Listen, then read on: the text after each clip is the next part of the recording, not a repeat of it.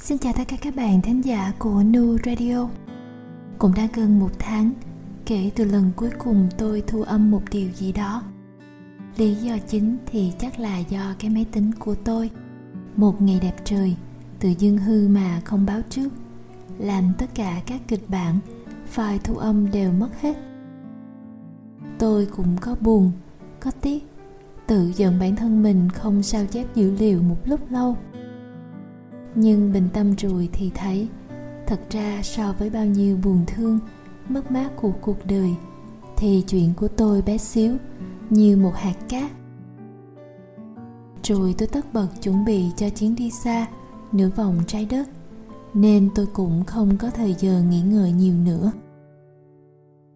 À tôi mới trở lại việt nam các bạn à hai tuần thôi, chẳng nhiều nhận gì chỉ kịp vừa đủ để dành thời gian cho gia đình và gặp gỡ những người đã từng là ngày tháng của mình.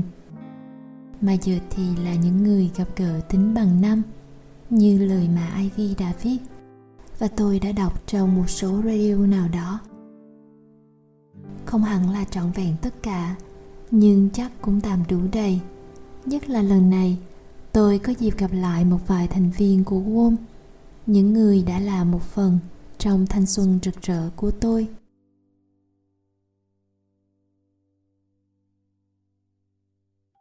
Chúng tôi gặp lại nhau, nói một vài chuyện quá khứ, mà nhiều hơn hẳn là kể cho nhau nghe về đời sống hiện tại, những trăn trở, lo toan và cả những dự định trong tương lai.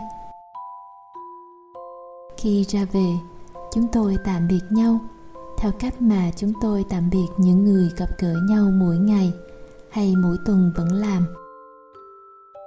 Không có bình trình tiến đưa, chỉ có những câu chào, em về nha nu, hay lái xe cẩn thận. Vì có lẽ trong vô thức, chúng tôi đều tin đây không phải là lần cuối, hoặc nếu vì một lý do gì đó là lần cuối đi chăng nữa, thì chúng tôi ắt hẳn cũng sẽ hài lòng vì nó.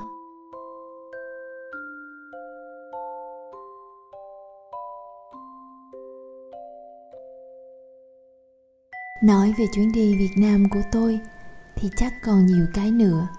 Chắc là sẽ hẹn bạn trong một số radio dài hơi hơn. Lần này trở lại việt nam, mọi người hỏi tại sao tôi không ở lại lâu hơn để ăn tết. Tới lúc đặt chân đến sài gòn, tôi mới nhớ ra là tết năm nay sớm hơn mọi khi. Cũng tiếc lắm, nhưng tự an ủi mình sẽ còn một dịp khác. Từ việt nam trở lại nơi đây. Hành lý nặng ký nhất của tôi mang đi, có lẽ là sách. Những cuốn sách gắn bó một thời với tôi ngày xưa, mà tôi chắc sẽ từ từ giới thiệu những bài viết tâm đắc đến các bạn. Như hôm nay, tôi lần dở lại cuốn sách của phạm lữ ân và muốn gửi đến các bạn bài viết những mảnh ký ức cuối năm. Quyển sách này tôi được cô bạn học chung cấp 2 tặng vào dịp Tết 2012 với lời đề tựa Tặng mi, cô bạn hiền hiền lành lành. Người tuy không phải là lựa chọn đầu tiên khi ta gặp chuyện nhưng luôn luôn là lựa chọn chắc chắn và yên bình nhất. Cuối năm rồi sao bạn không dành đôi mươi phút lắng lòng cùng tôi để nghĩ về những ngày cũ? Mỉm cười chào tạm biệt những gì nên để sang một bên, lưu giữ lại những hồi ức đẹp đẽ. Để dỡ sang một trang khác mà viết tiếp chuyện đời mình, thật an yên.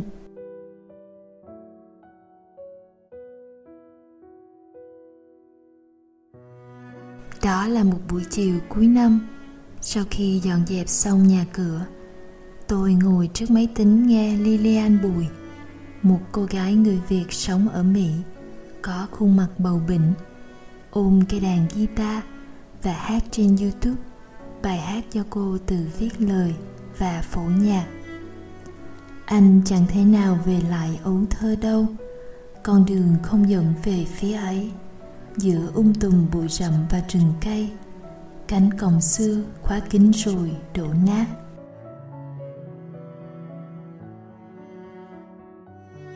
Dòng hát và giai điệu mộc mạc ấy ngay lập tức đưa tôi về những ngày xưa.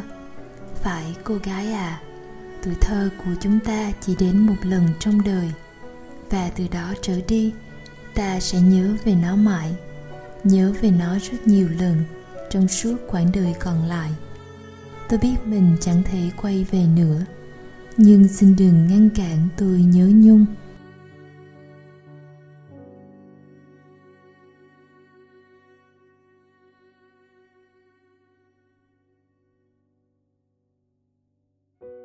Ngày xưa tươi đẹp đã đi qua, những điều gần gũi như cái chợ kế xóm cũ, mùi của những cọng rau ngày còn bé, thiên nhiên trong trẻo chung quanh, và cả mối tình thơ dài nào đó, nó dệt nên tuổi thơ của ta.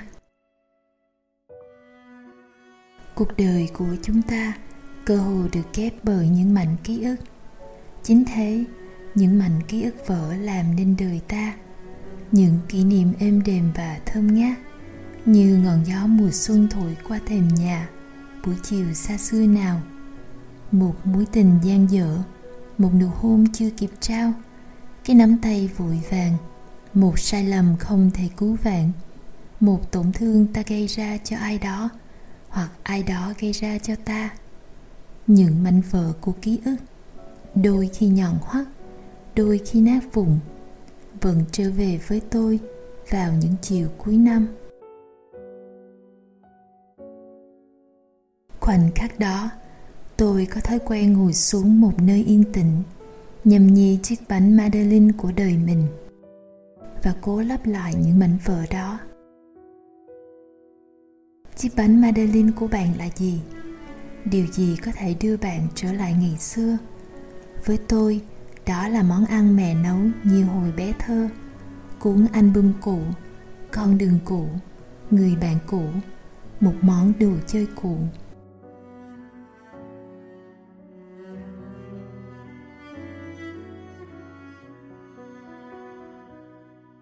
Tôi quen một người bạn, anh thường ra phố lê công kiều mua đồ cổ. Thật ra anh chẳng mua thứ gì đắt đỏ vì anh không có nhiều tiền anh chỉ mua những chiếc tô gấm, chiếc yêu vẽ xanh trắng. Anh chất từng chồng trong phòng mình. Tôi những tưởng anh mê lắm. Nhưng không, anh mua vì nhớ mẹ. Anh mua vì lúc anh còn nhỏ. Gia đình còn nghèo. Mẹ anh được ai đó tặng cho hai cái tô gấm và mấy cái chén sứ xanh trắng. Mẹ anh quý lắm. Anh nhớ, chỉ những bữa cơm ngày 30 Tết mẹ mới cho hai anh em anh ăn cháo gà trong chiếc tô cắm.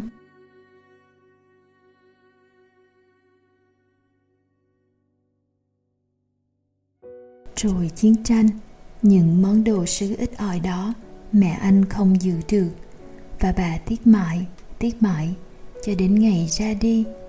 Anh nhớ mẹ, nhớ những buổi tối giao thừa sau khi dọn dẹp xong.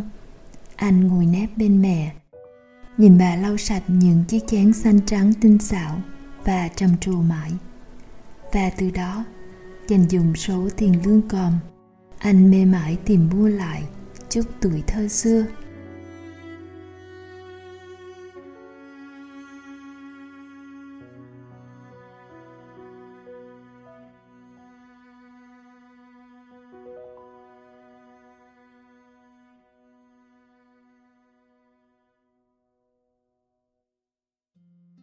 Tôi vẫn sống ở nơi mình từng sinh ra, nhưng những hình ảnh xưa đã không còn nữa. Cái giếng nước cũ, hàng rào bông bụp đó, tôi nhớ chúng.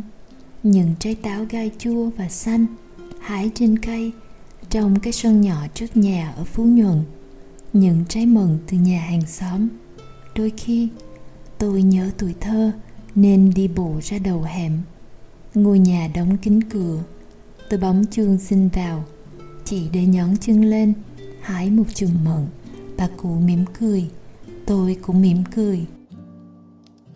Đôi khi, tôi đứng lại bên một bức tường và nhặt lên một trái mận rơi. Những trái mận trong vườn, trái hồng nhạt và nhỏ, thật nhiều hạt. Tôi nhớ những cái hạt của trái mận biết bao. Cuộc đời lạ lùng đến thế, chỉ là cái hạt mận. Vậy mà cơ hồ không còn thấy được bao nhiêu nữa. Nói gì bãi bể nương dâu?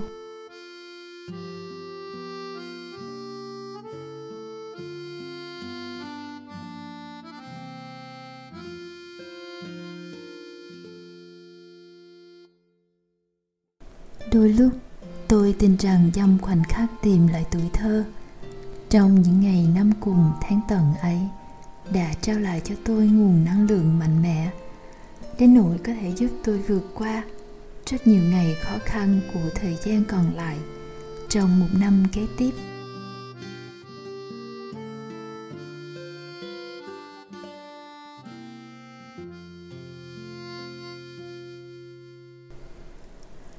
Cũng như khoảnh khắc ta cuốn quýt trở về nhà để đón giao thừa vậy, đó là thời khắc ta biết mình sắp mất một cái gì đó mơ hồ cái cảm giác ấy thật hoang mang, đầy tiếc nuối, đầy hy vọng và cũng đầy nghi ngại. Tôi vẫn nghĩ về thời khắc giao thừa, giống như một cánh cửa thời gian, lật qua, lật lại. Đứng ở đó, ngay trước bàn thờ ông thiên, cùng ấy thời gian sẽ đưa ta đến một nơi khác, biết đâu là ngày xưa. Về nhà đi em. Sắp giao thừa rồi đó. Nhiều người bảo rằng chỉ thật sự thấy được không khí ngày tết khi về ngôi nhà của mình, dù nó có nhỏ bé thế nào. Về nhà đi, ngồi xuống chiếc ghế ấm cúng thân quen này và nhâm nhi một chiếc bánh Madeleine.